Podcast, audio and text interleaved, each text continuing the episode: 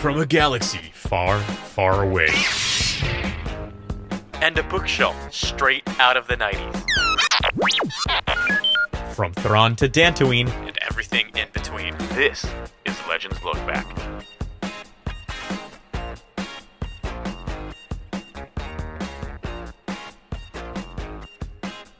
Hello, everybody, and welcome to Legends Look Back, a show brought to you by Utini.com, a show for people who love Star Wars books about as much as they love Johnny Tsunami, where we talk about all things Legends, celebrating our rich EU history, as well as diving into lesser known Star Wars classics. I'm your host, Jared Mays, and today I'm joined once again by the amazing Freddie C. How's it going, man?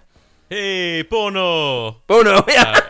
Uh, My wife got really agitated with me when I said Pono about a hundred times too many after we watched that. That's funny, man. That was a really good intro. I gotta say, I gotta hand you that one for sure. I've been binging the Disney Channel original movies with my six-year-old. Um, Nice. We're like in 1999 at this point, I think.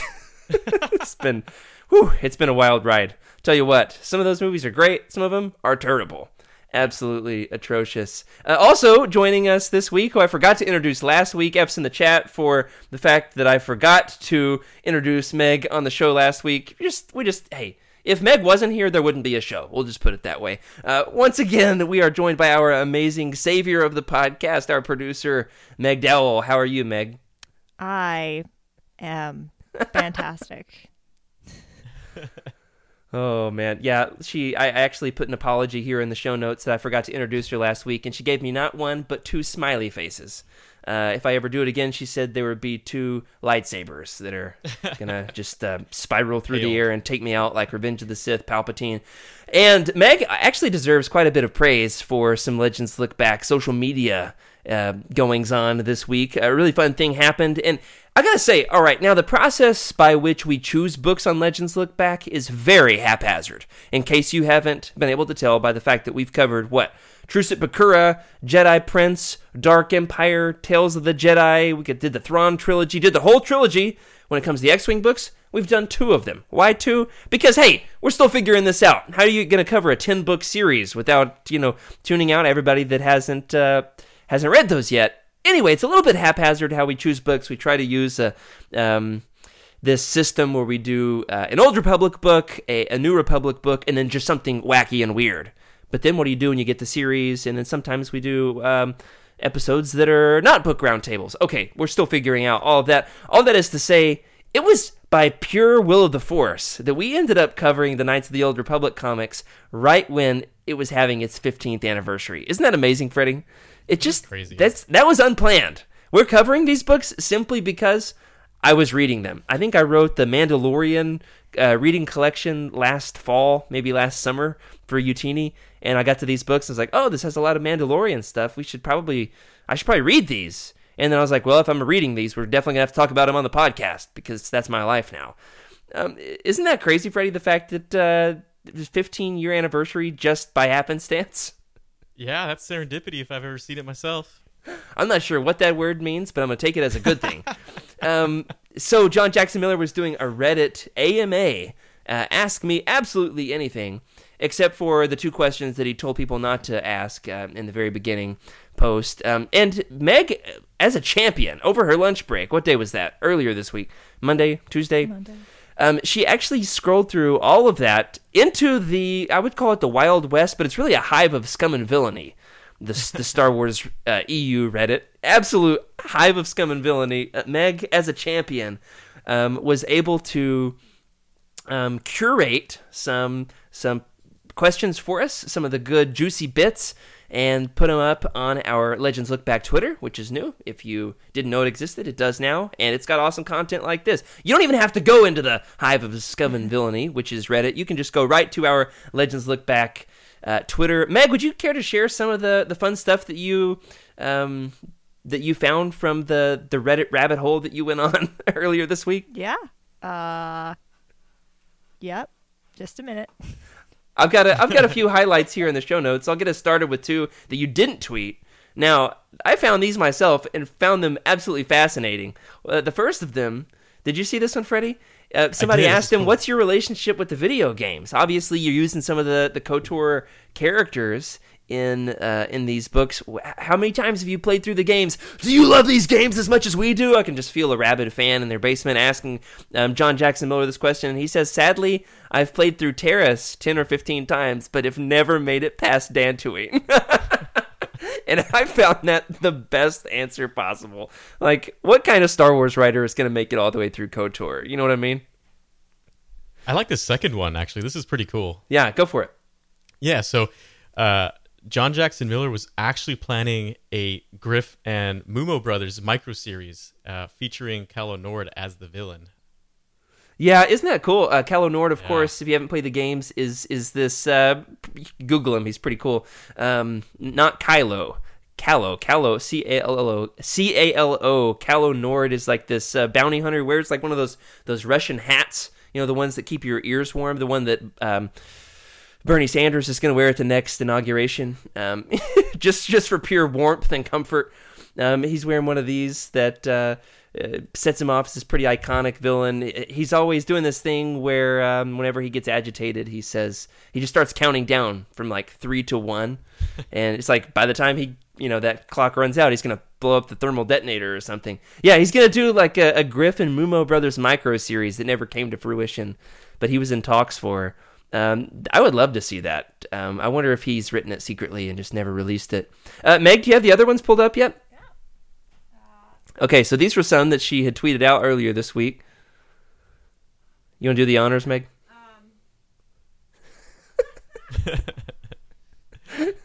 Um, so, if I remember right, the context of this one, um, someone was asking uh, what he thought happened to Zayne after the series ended, and um, he kind of said that he might reveal something uh, later in yeah, the year. it was a big Uh, tease. What? This is the big one. Um, Yeah, he was like, "I've got ideas, and I think I'll tell you, just not today, but soon." yeah, yeah. I wasn't expecting like any like reveals or anything, but like or teases either. So uh, that's cool. right. Yeah. Hey, Legends news is few and far between. We're mostly an outdated, irrelevant universe, and so it's always fun when we get some new information coming our way. Uh, I did find that exciting. Of course, this new um, omnibus, thirteen hundred forty-four pages, is being released this spring, and um, I think he was saving some more of the behind the scenes for when that came out. He said he doesn't typically like to talk about um, stories that he hasn't told yet. Uh, tried to set these stories in a very contained period of time. However, there's still a lot of story left to be told with Zayne and his uh, crewmates, and so um, basically left himself the possibility to tell more stories, but also acknowledged the fact that hey, we're not exactly telling very many more legend stories, and so said, you know. Uh, might just might just reveal more of what I had in mind for Zayne and these characters. Uh, Meg, what's next? Yeah, and kind of on that same note, um, uh, someone had asked if um, if he were to write, if there were to be more legends, or if he were to write more legends, um, who he'd want to write about, or what characters he'd want to focus on. And uh, he's a Zayne fan, apparently, because that's kind of what his answer was. Um, Like out of any Star Wars Yeah. story ever. yeah, yeah. So he uh, he said that like yeah, he's pretty young, and there's a lot of uh, potential story left to tell. So theoretically, Yeah, that's pretty interesting. I mean, he's written he's written Kenobi for crying out loud. It's widely regarded one of the top 10, top 5 Star Wars books ever written, legends or canon, and I agree. And and yet he's st- still especially fond of this goofy wacky series that he wrote. I think it's for the fact that, that he spent more time writing this than he has anything else in Star Wars. I mean, it, it ran from what, what 6 years? it was so- it was six years, fifty what fifty 56 issues, 50, Depending on 56 how we slice it, Freddie. We did the math last week. We're not going down this equation. We're not doing math two weeks in a row. But yeah, 56 ish, depending on how we count. Um, and then finally, this one was probably my favorite answer out of anything that he posted. Do you have this one, Meg, about the fanfic? Uh, I don't have a screenshot of that one. but- okay.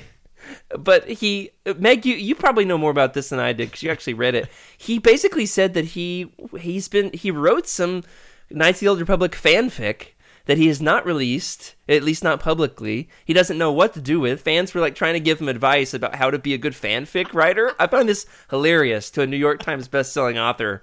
Uh, like they were giving him advice on how to write fanfic and like how to release it safely to the world. And he was like, "Thanks for that advice. Always in motion is the future."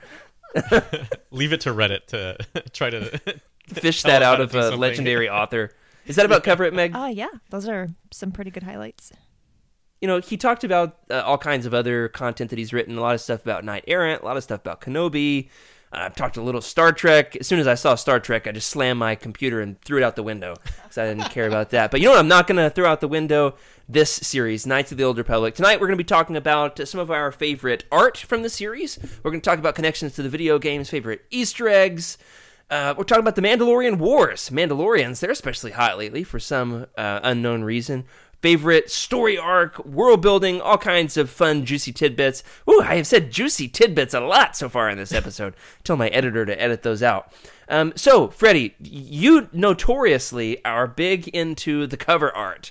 Um, you love some cover art. Now, I, I actually um, have found that the fact that the, the cover art differs pretty wildly from what's actually happening in the books. I felt like it deserved its own category, don't you think? So, we're going to talk about our favorite cover art versus our favorite panel of art from within the series. Now, if you're playing along at home, um, obviously you can't post the pics right there in the Twitch chat, or if you're watching this later listening later, that's fine. Hey, join our Legends Look Back Discord channel and throw up a pic of your favorite uh, KOTOR cover art or um, uh, interior uh, panel art, and you can also see ours. We'll try to post those over in the Discord as well, uh, as long as we remember. I'll tell my producer to get on that. Uh, tell my assistant. uh, Freddie, what's your favorite cover art from within the series? Yeah, so there's there's a couple. I think Meg has really- these queued up. Yeah, Meg has these queued up. Uh, I, there's a couple that I like a lot, and one of them is uh, when Zayne is captured on I forget the planet's name, but there's a ton of rakghouls everywhere because they, uh, what's his name? It, it's not Demagol. It's it's the other his. There's a lot of villains in this series. There's so many villains, so many different planets. That's what I love about it. There's so many different characters and, and beings, but there's rakghouls everywhere. I don't know, uh, Meg, if you have that. Yes, that one. right oh, I didn't even realize. I looked at this earlier. I didn't realize those were rakghouls. Yeah. Yeah. Unfortunately, it's not my favorite series uh, with art internally, but cover art, I like this one a lot. This is this is super cool. Yeah, um, I, I really love the the the ghoul plot line because he tried to make them more dangerous than they were in the video game, and he actually has joked about the fact for some reason my head is spiraling here. If you're listening on audio, move along, move along. No worries, I'll try to move. Um, he in the series he comments on the fact that in the video games in Knights of the Old Republic you just hack and slash your lightsaber on or I don't guess you've got a lightsaber just like a big a big vibro sword. Um, you just hack and slash at these uh, rakghouls and they just keep coming at you. Smack smack smack they just keep coming but then as soon as you close the door they're powerless they're like oh it's a closed door nothing I can do about that and so he said in in this series he tried to make them a little bit more um what's the word i'm looking for uh troublesome uh, powerful scary formidable there we go Formidable, yeah. Uh, they were more like zombies than anything. Uh, you know, just- Yeah. There's a lot of them. They're they're not the smartest, but they're still difficult to to destroy. So uh, he's showing off the cover from issue 27 mine is issue 47 um, this comes from later in the series. Now, I've got to admit, I struggled with this because a lot of the cover art in this series actually has um, word bubbles on it. And I didn't realize how much I hated word bubbles on cover art until I was trying to pick my favorite cover art for this series and was being driven absolutely uh, bonkers by the fact that I could I was having trouble finding some without the word bubbles. Uh, what do you think about that, Freddie? What's your opinion? Word bubbles or no word bubbles on your covers? Well, the funny thing about some of the word bubbles for Knights of the Old Republic is it's very serial esque. You know, very uh, it, they're kind of cheesy in today's standards, right? He's definitely playing for like that old school Marvel vibe. Yeah, exactly. I, and I have to agree with you. When I like when I get cover art for for my comics, I just like plain cover art. I don't like to see all this text everywhere. Uh, you know, I don't I don't mind this one. Mandalore's mad scientist on trial. Yeah, know, like- for for our audio listeners, this is issue 47. It's got uh well, Malak without the, you know, bottom half of the face covered like he has in the video game. This is young Malak. Um, he's definitely going down that dark path, but he's not all the way there yet and he's got like a vibro knife um, uh, up to the throat of a Mandalorian. I think it's actually um, either Demagol or Rohlan Dyre. It gets dicey in the series. It's not always easy to know who's who. It's very complicated. It's a whole plot point. We won't spoil it here, but uh, very striking to just have um, Malak with a eh, his his fingertips are up under the the visor of this Mandalorian. It's very striking, and it's not my favorite because I'm like, oh yeah, I love that as much as it's just it's very iconic. Um, I, I think it rivaled for me an earlier issue where it's just lightsabers clashing, Zayne versus his master Lucien Draay. Um, I really like the way just the, the, two characters going at it, very bold. Freddy chose one with like a thousand rakghouls. I've got a cover with two characters. Um, no more, no less. How about the interior panel? Did you have a favorite, Freddy? Yeah, I did actually. There's uh, again, I'm gonna break the rules because that's what I seem to do all the time.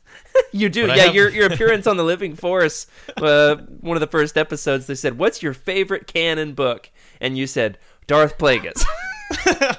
and they doubled down on it. They were like, "No, Freddy, choose your favorite canon book." And you said, "Nope, Darth Plagueis." exactly. I think about that literally every day. that's so cool. All right, your favorite Uh, interior art. Yeah, so there, there's there's a couple that I like for the art, and there's there's one that I like for for the uh, just the phrase or whatever they're saying. But the the moment where you're seeing all of them die, uh, they they have that vision at the very beginning with uh, the cabal of of Jedi's, you know, just trying to figure out what's going to happen in the future. And I really like this because as you go back, first of all, the amount of information that is in in these few panels or I should say they're really pages at this point, but the, the amount of information is pretty pretty large. But Is this a full uh, like a full page spread, like two a two page spread? I think it's either a two page or it's a half page. I can't remember exactly. Okay. Yeah, But uh, they, there's a lot of info there, and it's fun to to see their story happen, and you kind of go back and see see what they were seeing, right, and how they died, etc. Oh man, that force vision uh, where you kind of have Zayne discovering why these villains are villains and what exactly they've seen in the future. Whereas we as Star Wars fans, like we know who Vader is, we know what's going to happen in the video games, we know what's going to happen um, with the outcome of this massive war that they're in the midst of, but they don't. And so it's actually really fun to get like a, a Vader cameo or a Revan Malak cameo, and you're like, oh my goodness, all this stuff's gonna happen, and they're just these these uh, the Jedi Covenant. They're trying to prevent it from happening, and we're like, sorry, bro, it's it's coming for you, and there's nothing you can do, and you're barking up the wrong tree trying to take out Zayne. He's a he's a pure golden boy. There's nothing you can do to take him down the dark path. And um, this is a really trippy art panel you've got here, Freddie. I've got a very different uh, choice. Did you have two? I think I had seen that you had two. yeah, in, there's uh, there's uh, it's the other scene. It's it's with the uh, rest of the characters. Okay. you see their Yeah. demise. Oh man, that is incredible. I like that a lot. Yeah, and, and like we mentioned two episodes ago, the it's really fun the way the series does go through kind of one by one with the members of the Jedi Covenant, and it takes you through um, their backstory and their involvement and their own personalities and their own crazy evil plans and how Zayne accidentally up upends them due to his good luck slash bad luck, depending on how you look at it. Force power, according to the Wook. It's one of Zayne's force powers. It's like the good luck force power. The balance. Yeah. All right. So mine are actually quite different than yours. Yours are kind of like metaphysical. They're causing me to like get introspective and think about my choices. Um, mine is more of uh, one of these early spreads. In fact, he got in, John Jackson Miller says he got in trouble with his editors for just how much effort he made the artist put in on this two-page spread. They said no more two-page art spreads for a while because it slowed down the production of this issue so much. It comes from the Flashpoint storyline pretty early in the series. Could be around issue 7. I'm not 100% sure that's right. Uh, but let's just say that I'm right for the for the heck of it. Um, it's it's where they're on this planet. It's one of my favorite stories in the whole series. You remember this one, Freddie? They Yeah, they a- like a good one. stage a heist pretending to be Mandalorians invading. Only while in the middle of their heist do the Mandalorians actually invade. It's so cool. It's amazing. And so this is the Dustin Weaver art of um, the Mandalorian war showing up on this planet. And uh, Gryph is shouting at the top of his lungs here, and the only word bubble on this entire two page spread the Mandalorians are attacking for real. I kind of hear him in like, uh, oh, who's that like villain in a lot of movies? Not Joe DiMaggio. Who am I thinking of? He's in. Oh, um, he's in. He's the Penguin from Batman. What's his name? Oh, uh, I'm so close. oh my gosh. Tip my man, tongue. I- I'll fix this in Hold on. post. Come on, Skooma Joe. Somebody from the So- chat. yeah, leave it up to throw Twitch. us. To, uh, I I picture I, I hear Danny DeVito. Yeah, Danny everybody DeVito, says it at yeah. once. I hear Gryph in a Danny DeVito voice the whole way through in this series. I'm not I'm not sure if my impression actually captured it or not. We'll say that it did for the sake of argument, but um, yeah, it's a great storyline. Uh, it's where we're actually introduced to Rohlan Dyre as well, so uh, really cool for that reason. I also realized that I've been pronouncing. Um, I said Jeriel. Um, we went in a long conversation this week about how to pronounce her name, uh, Zayne's love interest, right? And so uh, uh, apparently, according to Skooma Joe, John Jackson Miller has gone on the record and saying that it's uh, Jerael. Jerael. I was saying Jeriel, like the mermaid, you know. Um, uh, everybody chimed in with their own pronunciation, but I'm not sure I'm going to be able to fix it. If I say it wrong this episode, it's not my fault. It's cemented in my brain at this point. I'm going to be 30 this year. There's there's no fixing it. Um, once once you've committed something to memory at this point in your life, it's going to stay there. Uh, I think I've got another one pulled up, right, Meg? This one is absolutely iconic considering what we're going through right now with the COVID 19 pandemic. I'm not sure you can read this text or not. For our audio listeners, this is a picture of, oh, uh, maybe a cathar. I'm not totally sure the species. If you're looking at the image, it's just a cat person in a Mandalor- in Mandalorian armor, bright red, like candy apple red Mandalorian armor. Um, it's got like a machine gun. I'm not sure exactly the model number. Andrew could probably tell us. And he's he's just ripping and unloading on other Mandalorians. It's just like rip, rip, you know, mach- like animated cartoon machine gun noises. And I kid you not, I read this the other day. This is from the KOTOR War series, and I laughed out loud so hard I think I fell out of my chair when I read this word balloon. So, once again, big cat guy, bright red Mandalorian armor, shooting machine gun at other Mandalorians, saying this. I kid you not. Quarantine this, Republic. I thought, like, good, oh, man. this this guy's totally an anti-masker for sure. This guy's feeling it. Quarantine this. Brah, brah. I just Rip. I was going around like my office. I just started pacing. I was laughing so hard, thinking like I've got to make sure this gets on the podcast. So if you're listening on audio, we'll post it in the Legends Look Back Discord channel. Meg, let me ask you this: You've now seen two pieces of cover art and four interior arts. Which one's your favorite? And everybody in the chat, uh, feel free to answer as well. Out of uh, out of Freddie's two picks and my and my picks, um, who wins? Which one's who's got the best interior art picks? I here? mean, based on what just happened here, it has to be this one. I'm not saying like it's necessarily the critically best art from like a Thrawn art critic perspective, but I am saying considering like, hey, he did not anticipate this pandemic when he wrote this thing. Um, it's just so perfect to say quarantine this, and he unloads on these other Mandalorians, which is pretty cool. Actually, that character has a pretty cool story arc within the KOTOR War series. So there's the tease. You could pick that one up. Okay, Freddie, we talked about the art, but let's talk about the the way that this ties into the video games. Because let's be honest, there are a lot more people in our chat who have actually uh, played the video games than have read these comics. So if you are wanting to pick up this series because you are a KOTOR video game fan, because you wore out your massive um, Xbox controller back in 2003. Did you have one of those massive Xbox controllers, Freddie? you know I'm talking I about? did, yeah. The ones that took up like a whole room in your house? I a whole room in my house exactly. My uh my bedroom, aka the controller storage room. Yeah. There you go. Um, if you are a fan of that, how does this series tie in? Obviously, uh, it tied in a lot less than I expected when I picked it up. It's called Knights of the Old Republic. I expected it to be a whole lot more Revan heavy than it was. Um, so, Freddie, from, in your opinion, how does it enrich the KOTOR games? If you're if you're picking this up as a KOTOR video game fan, does it pay off enough? Yeah, it really does. It it there's one thing that John Jackson Miller does with with his stories, and he builds worlds, he builds characters, and he enriches he enriches his own stories by by giving himself the room to do whatever he really needs to, right? Creatively needs to.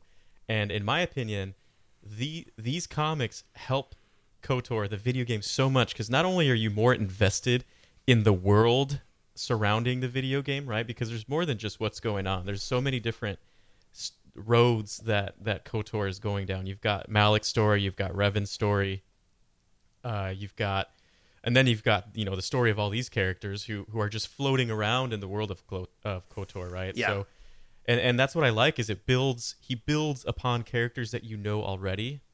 Uh, he builds stories for them pre you know pre whatever you know before Revan becomes Revan, right? He's what is it, Revan Kist or Revan Chist? I, I'm not sure how he pronounces that. he, he, he's got a whole. If you're interested, he's got a whole spiel on his website and the behind the scenes about uh, why he gives this name to Revan, the Revanchist, uh, the backstory to Revan. It's it's a foreign, maybe a German word. It means something important. I've forgotten what it is. Google it. You know, it's on John Jackson Miller's website. It's it's interesting, I guess. We'll we'll talk. We'll we'll figure it out. We'll figure it out. Um, yeah, Revan's story. He's always cloaked because like you can never see his face. Um, because like True, you you create your own character in the game, that was that's a smart way of doing it. one it. way around it. Yeah. and the way that that Revan finds his his you know that mask that he's wearing, how how that origin story came about. So he really John Jackson Miller will fill in the voids without you even realizing you needed them filled in. Yeah. The backstory for Malak, I think we talked about it last week. Malak in the game is pretty mustache twirly, even though he probably can't grow a mustache under that big metal mask he wears in the video games.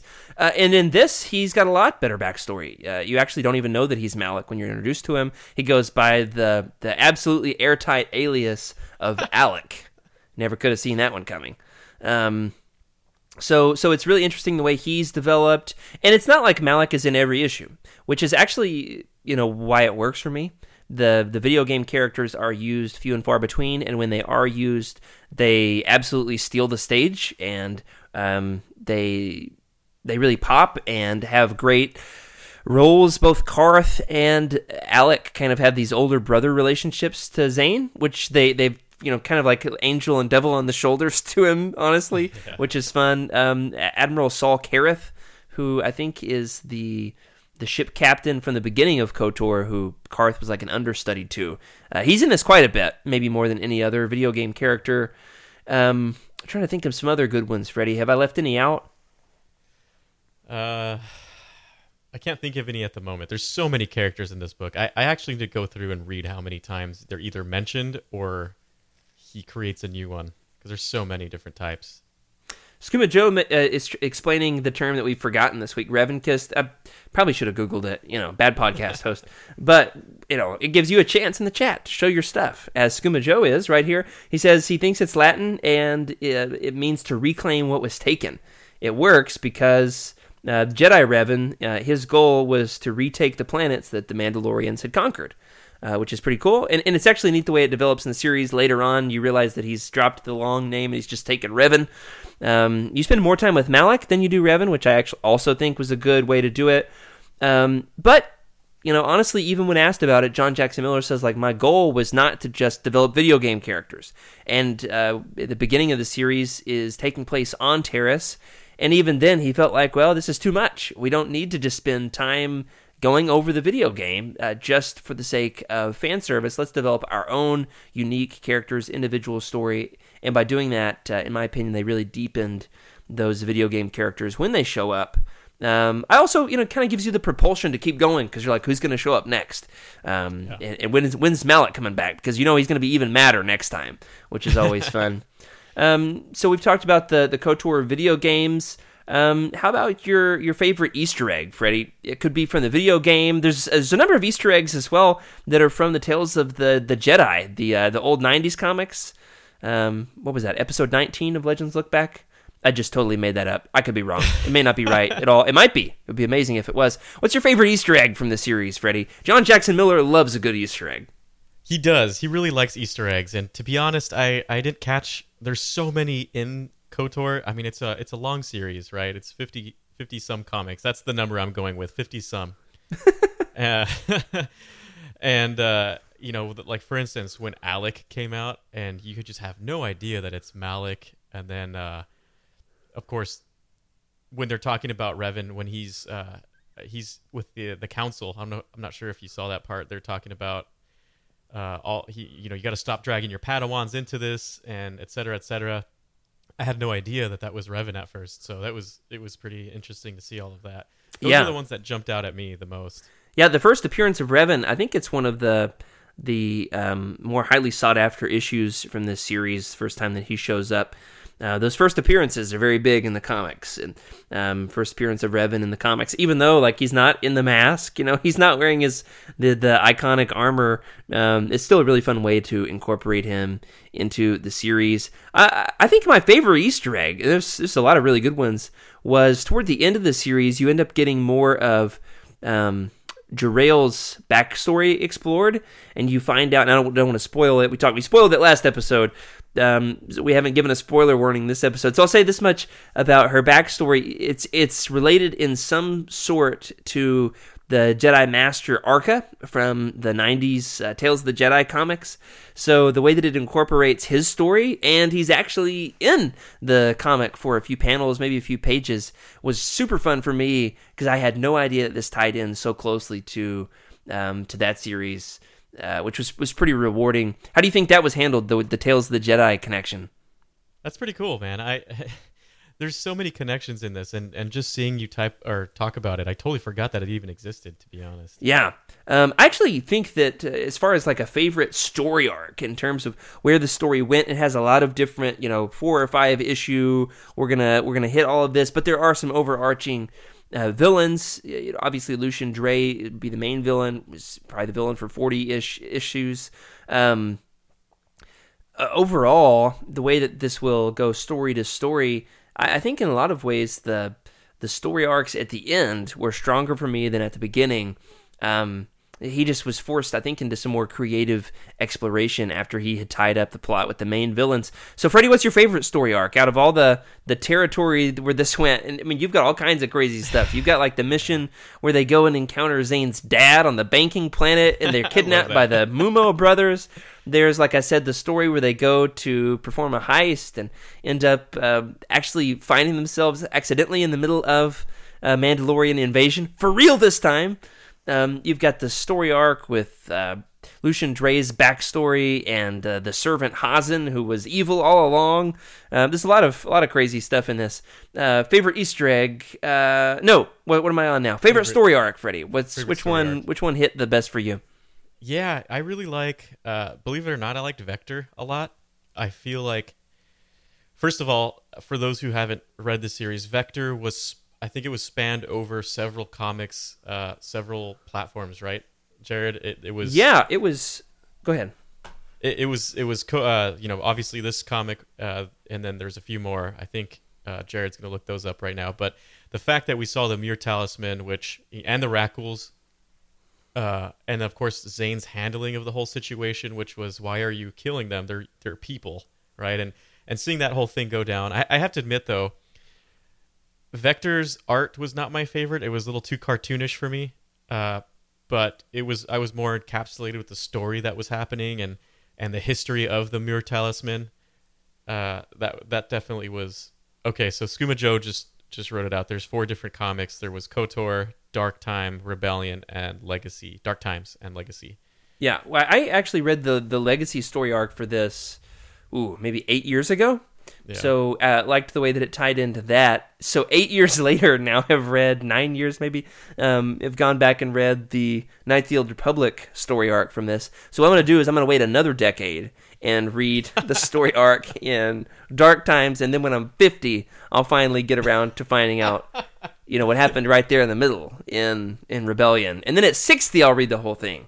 No, no, no I don't know. Okay. Probably sooner than that, but um, it, it's fun the way that this kicks off. Uh, the way that this is able to ripple through all these different, uh, all these different ongoing stories, because obviously you're not going to have a, the same kind of crossover that you would with the Marvel superhero series, right? You're not just going to get all the characters into one comic. How do you, you know, don't really have time travel established in the same way that you can have in like a Marvel comic. Um, you've got to have a more creative way of doing it. This this does it pretty fun. You've got like this ancient Sith talisman. Um, this hey, if there's one thing that Legends does well, it's ancient Sith talismans, isn't it? Holocrons galore. Yeah. How do I get myself a couple of those talismans?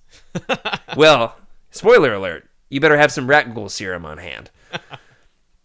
um, I I, th- I think for me, my favorite story arc is is when you finally get the reveal regarding Lucien Draay's backstory and Hazen, this um, it's like family servant who's been lurking in the shadows, waiting for his moment to get revenge. He's I kind of compare it to. I'm sorry to mention Harry Potter on my Star Wars podcast. All right, I'm not the biggest Harry Potter fan. I listened to the audiobooks once. That's enough for me.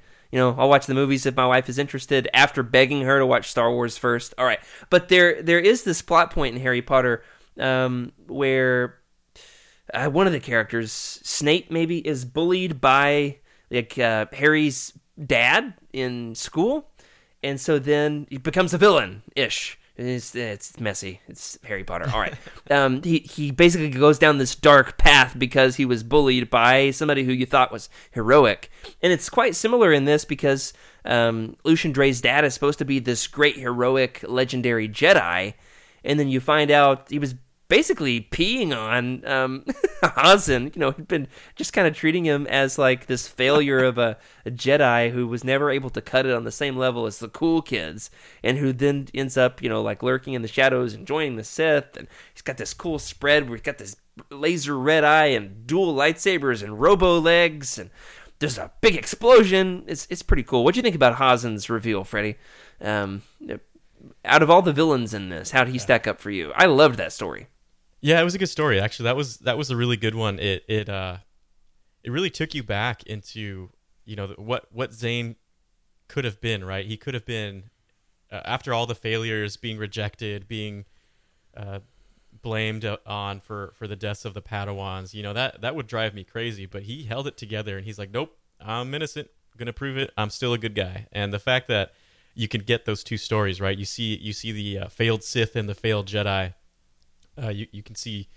Well, first of all, I, I don't know how anybody thought that he was he was not evil. yeah, like ooh, who's the shadowy guy who uh, is t- totally never saying anything nice to anybody and clearly is like scheming over there in the corner. Somebody should check on him. Red eyeball. yeah, who's who's the guy with the hood up and the red eyeball who's like always emitting some kind of an ominous smoke from his from his torso coming out from underneath those robes. Yeah, that's a good point, Freddie. I have to reread it and see just how much Hazen stands out. I mean, I was a little bit surprised, honestly. Maybe because like the story had pivoted away from him for so long, and then I took like a three month break from reading the series before I came back to it. When he finally showed up again, I was like, oh yeah, this guy. He's pretty scary.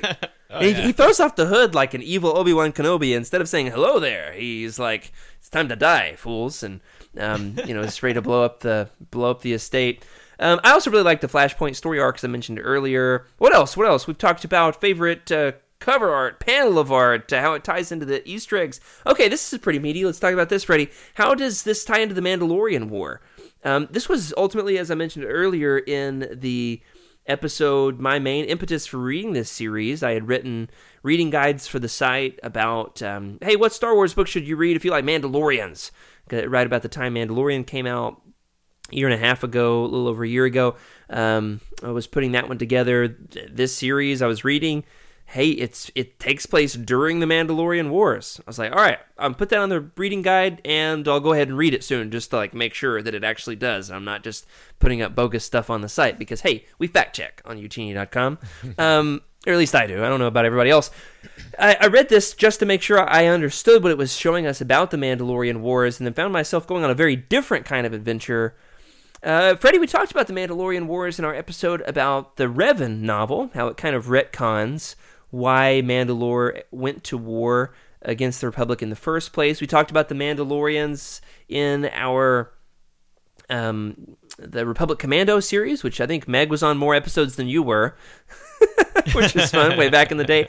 And we also talked about the Mandalorians in our coverage of the Tales of the Jedi series, though in that you know there's not a ton of depth other than the fact that uh, they're this awesome warrior race and then um, Exar Kun goes and duels them and then makes them subservient to him. Then he's got an awesome, you know, uh, heavy metal armor to go against the Jedi with. Uh, how did this series deepen the the conflict of the Mandalorian Wars for you? Well, the the interesting thing is is I I like Mandalorian culture uh, in terms of of you know they they're very similar to like Spartans uh, in real history, at least how they're how they're visualized, right? The very warrior like, uh, fighting from a young age, etc. But you know, coming coming from an original trilogy, I'll never forget when I first read these, and and you you see Boba Fett, you know that he, you know, of course that's been retcon now. You know, Mandalorian uh, you you get a, a better idea of what Mandalorians were, right? I feel like they're very myth, mystic, mythical, not mystical. I don't know which word I'm going for. It's just Uh, yeah, kind of throw them together, make it work. That's what I do. Yeah, mystical. Well, whatever you mean, people can just they read whatever intention they want. yeah. So you know they're they're they're an old warrior race that, uh, and, and coming back into what I love about KOTOR is that it takes you into the times of of what it was like for Jedi to to get married, to have wealth, to have popularity and status and attachment before those r- rules were really set, right? And then you have Mandalorians who are just it- it's it- it's funny because when we see it in in our current state, right? Mandalorians were raised in a certain way. Uh, they're very traditional, but it almost seems like here, you know, it's like they conquer a planet and you're a Mandalorian, right? Yeah, if Uh, you want to be, it's like be a Mandalorian or die, right? Yeah, either way, and, and you know, looking at their armor, I'd probably be like, well, I guess I'm one of you guys now. uh, and and you you see their their purpose, right, which is to conquer, to fight, to to make everyone a Mandalorian, and uh, it it's kind of flawed logic because you you you start getting people who are pr- from a different uh, a different world who are just being a Mandalorian for to you know to survive, right? And that's where I think a lot of them, uh, a lot of that ideology was flawed. Yeah, they're probably not going to fight as zealously if they were subjugated into no, it. exactly. But the comics themselves really painted a, an interesting image of, uh, especially the way that you know our main character reacts with them, which is, you know, he's friends with everybody, even Mandalore. uh, Right, Or yeah. Cassius Flet, uh, Cassius Fett, right? Cassius Flet, Cassius Flet. Cassius Flap, Ca- a Star Wars Cassius- story. Flap. he's the he's the clone of Cassius Flet, uh, Fett, and he does not wear clothes. and he's always gooey. Uh, sorry, man. Oh no! hey, that's a Legends fact. Clones are gooey. Clones are gooey. Heard it here first. But uh, it's time to die, fools. Yeah, Skooma Joe in the chat. It's funny. you know the way that this does deepen the Mandalorian wars. Um, you're making a good point that you know sometimes they subjugate people who don't necessarily want to be Mandalorians. On the other hand, I found that this made the Mandalorians really sympathetic because uh, the series does spend so much time with like evil, corrupt Republic officers. Um, you've got some some Republic generals who are just absolutely terrible to Zayne. Like they don't want to hear his explanation for why he's not, um, you know, uh, as evil as everybody thinks he is, and why he didn't kill the Padawans. They're like, "No, you're a criminal. We're gonna arrest you and blow up the planet in the process because there's Mandy's down there, son." And uh, and so you you spend some time with Republic soldiers, Republic generals who are absolutely corrupt and have no redeeming qualities at all. But then you also will spend some time with honorable Mandalorians.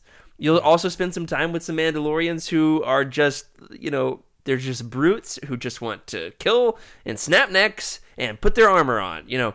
And so you, you, you get kind of both sides of the conflict. And Zayne is kind of caught in the middle. Sometimes he's fighting with the Mandalorians, whether by choice or by accident. Other times he's fighting, you know, with the Republic.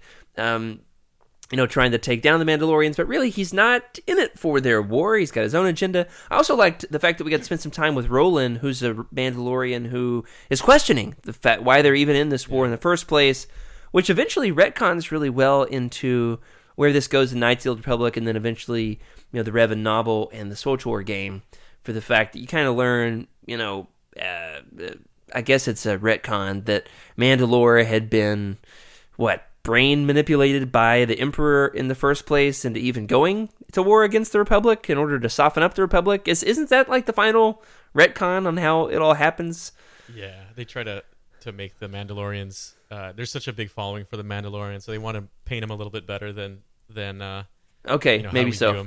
Yeah. yeah yeah there's quite a few retcons along the way hey it's legends i don't mind a retcon Yeah, no big whatever. deal um Retcons come with the territory for sure.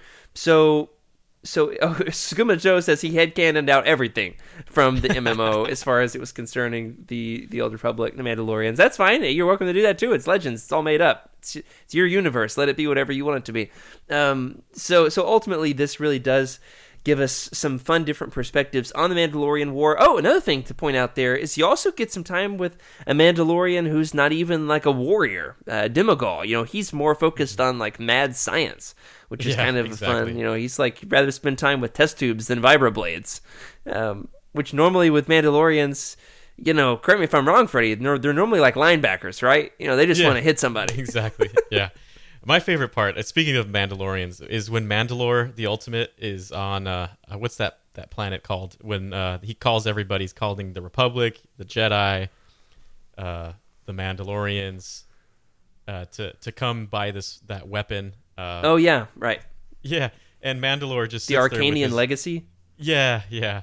And Mandal- uh, Mandalore, the Ultimate, just sits there with his weapon, and he's like, "Dallin, I made this out of your old ship that I exploded." like, how crazy is that? Oh yeah, that's he. Miller was really able to tap into like the heart of what made the Mandalorian so lovable, and it's like it's like a goofy lovable. It's like in the in in the TV show when he says, "I'm a Mandalorian, uh, guns are my religion." You know, it's like they, they t- definitely get it. Like that's kind of the fun, and it's kind of like the eye rolly reason that we liked him in the first place. Uh, that's a good answer, Freddie. Uh, as far as my favorite piece of like as we wind down the episode here and wind down our coverage of this whole series, which has absolutely been a blast. Anything else fun that we've left out? Uh, just uh, little little nuggets that along the way you wanted to point out haven't had a good way to slot them into the episodes so far. I want to say uh, one of the things that John Jackson Miller has done the best is his world building. Um, he'll be able to really camp us out on a planet for five or six issues, build out the culture of that planet. Uh, he does a good job at uh, making ships feel very lived in, and he's really good at naming characters and ships in particular. Did you notice that the two ships that our heroes uh, basically camp out on in this series? Do you remember the names of the ships? They're amazing. I love these. Um, yeah, you've got uh, the first one, which was they didn't even know it was a ship. Uh, that was the last resort, right? Yeah, I love that. It's like, hey, it's the end of the issue. There's there's nowhere for us to run from the bad guys. Oh, welcome to our ship. Boom, it takes off. It's called The Last Resort as they look at the camera, roll credits. it's, it's a perfect name. And then the second ship is called The Hot Prospect. Which I just So good. found so incredibly comical. That ship itself is like this this uh uh what do we even call it? It's like, like, a sail like barge. pla- it, yeah, it looks like a, a platform, like an oil rig platform. yeah, right. so bulky. Uh, at one point, they end up spinning it to deflect the bad guys, uh, in, like reverse spinning different parts of the ship. It's really Yeah. goofy and wacky, and yet it works. Somehow it works. There's even like a full diagram of it, I think, in the handbook, Knights of the, Knights of the Old Republic handbook. Um, I think they've got like a whole cross section of these ships, which is so over the top in an excellent Legends way. Did you have an answer for this one? Anything uh, else from the series that we've left out that you want to give a shout out to? Well, you know, uh, Skooma Joe just pointed out that the uh, the Moomo brothers ship, I believe, was called what was that? The Moomo Williwaw. Hey, you said it. I, I'm not going to take a stab at that one. I a I've cool forgotten one, what their ship is like. I'll have to look it up. Uh, Oh, man. You know, based on what you said, for those of you who have not read this comic series, the second you start diving into it, you're you're gonna want to finish it, and I recommend buying the omnibus because you're gonna you're gonna there's a lot of world building going on, and there's a lot of content that John Jackson Miller creates, and, and you know he doesn't create everything, but he he takes from from what others have done and and builds upon that, and there's new there's new uh, the ships that he calls out in here, the worlds that he that he creates or or, expands, the storylines that he creates and or expands. Right, it's always a creation or an expansion of something that's already existing, and it, it really lends to to Star Wars history, in my opinion, and and it often gets looked uh, passed upon because it's a comic Yeah. book and not too many people read comics. But this one, you know, when that omnibus comes out, I really hope that uh, a lot of our our listeners grab it and, and, and just dive in because it's it's a lot of fun and there's so much good content. Every single page has good content. Yeah, and once you've done that, you've got three hours of content here to binge through. Now that you've gotten caught up and can get past that spoiler gate.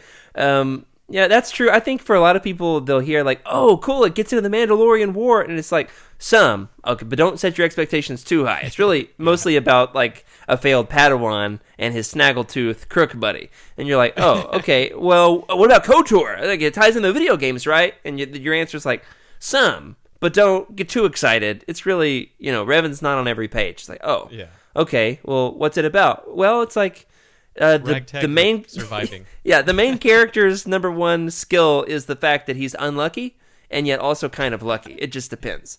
And you're like, right, really? That's what this is about? For me, it like really captures that vibe. Even though it's the Old Republic, really captures the vibe of A New Hope. It's it's like the it specifically. I don't remember if I've said this before, and if I have, pretend like you haven't and just laugh anyway. It really captures the heart of that scene where Han Solo is in the Death Star and he's like trying to be a hero, and then he turns the corner and finds the whole um, hangar full of A battalion. um, a- an entire battalion of stormtroopers, and he just makes this face and runs away and just like does this amazing yell. Harrison Ford screams like ah as he runs away, and Chewie they come right back down the hallway. Like that that moment is this entire fifty six issue series in a nutshell for me. Uh, a you think that about covers it? Yeah. yeah. Well, this has been an absolutely wild ride. There will be a little bit of a tease here, a little bit more KOTOR coverage eventually before too long on the show. We won't uh, tease too much about that. Uh, some fun stuff planned headed your way, listeners. Uh, in the meantime, we're going to be getting into some fun side episodes. We're going to talk about Legends lightsabers soon. Uh, and then our next main roundtable, if you want to get caught up on your reading and get up to snuff in order to um, hang in with us on our full roundtable coverage. Pretty soon, we're going to have our buddy Nathan from the Utini team over from the YouTube channel joining us to talk about the absolutely classic Legends trilogy, the origin of the Sun Crusher and Kyp Durron. It's got space spiders on Kessel and Luke's Jedi Academy on Yavin 4, which I, mm, I love me some Legends Yavin 4. I don't know about you. We were talking about the Jedi Academy trilogy by Kevin J. Anderson. So that does it for this week. Thanks for joining us for Legends Look Back. Thanks especially to, once again, to Meg, our producer, our social media manager, our all around uh, Twitch. Twitch savior, for being honest. We were struggling with this until she joined, and now it's just a ton of fun. Um, thank you also to Nathan, our vis- video editor we drop him the file and he gets it over there on the tubes for you. Thanks especially to our incredible patrons, to many of you who've been with us live in the chat tonight. Um, you, of course, can get in on the behind the scenes of Utini just like they have with access to all kinds of bonus shows. We've got cafes, we've got Bounty Hunt, we've got Star Wars Archives, Lightspeed Skipping. Hopefully that's coming back soon. Who knows? We'd love to open up to a random page of a random Star Wars book and have a good old time on a Saturday afternoon one of these days. Also, now that we're live on Twitch, you can help us out by subscribing either the old fashioned way or with Prime Gaming. And remember, we want your questions. You can email us an audio file at legendslookback at. You can send us a message in the Legends Look Back Discord channel. You can leave a comment on this episode on YouTube. You can find us on Twitter and tweet at us now at our new Twitch. Uh, what do we call that? New Twitter. How come Twitter and Twitch have such similar names? Whew. tweet at us at our new Twitter account. You know where people tweet at Legends Look Back, or you can contact me. I'm at Jared Q Mays. Freddie At Wake Up Freddy. and Meg is At Meg Dowell. Excellent. If you're looking to buy some of these books, want to help support the show, click the book on Utini, click the Amazon link in the profile. We'll get a few cents to help keep the lights on. And another way to help us out and show your love for Utini is by grabbing some swag. Uh, over there on utini.com slash merch, which, hey, we've always got some new fun stuff headed your way. I think we've even got uh, some fun stuff that dropped today, if I'm not mistaken. So if that's not of a tease, enough of a tease for you, I'm not sure what is. So head on, head on over there and check that out. Also, if you've read any of these books, remember to head on over to utini.com and leave us a review. We'd love to know what you think. How many stars do you give to all 56 issues of Knights of the Old Republic? we got to rank those things, get those scores up on the site. Remember, also, keep the Utini fan code, please, and be a force for positivity in the fandom. May the force be with you. This is a Utini broadcast.